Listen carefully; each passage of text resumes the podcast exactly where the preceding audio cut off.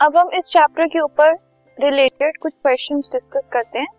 तो first question है compare the properties of electron proton and neutrons इन तीनों की मेन प्रॉपर्टीज़ को हमें कंपेयर करना है। तो उसके लिए हम टेबल बना लेते हैं और एक टेबुलर फॉर्म में उनको कंपेयर करते हैं, ठीक है? तो सबसे पहले अगर हम प्रोटॉन की बात करें तो these are few properties of proton इस केस में सबसे पहली प्रॉपर्टी है रिलेटिव मास जो प्रोटॉन का है one unit relative charge proton का होता है प्लस वन और उसकी लोकेशन एटम के अंदर it is inside the nucleus मतलब न्यूक्लियस के अंदर लोकेटेड होता है।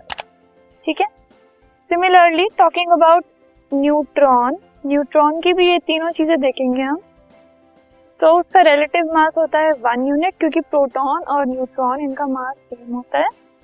रिलेटिव चार्ज जो न्यूट्रॉन्स होते हैं, उनके ऊपर कोई चार्ज नहीं होता। तो रिलेटिव चार्ज हो गया ज़ीरो और लोकेशन ये भी न्यूक्लियस के अंदर होते हैं। लास्ट है इलेक्ट्रॉन अब इलेक्ट्रॉन और बाकी सब में थोड़ा सा डिफरेंस है।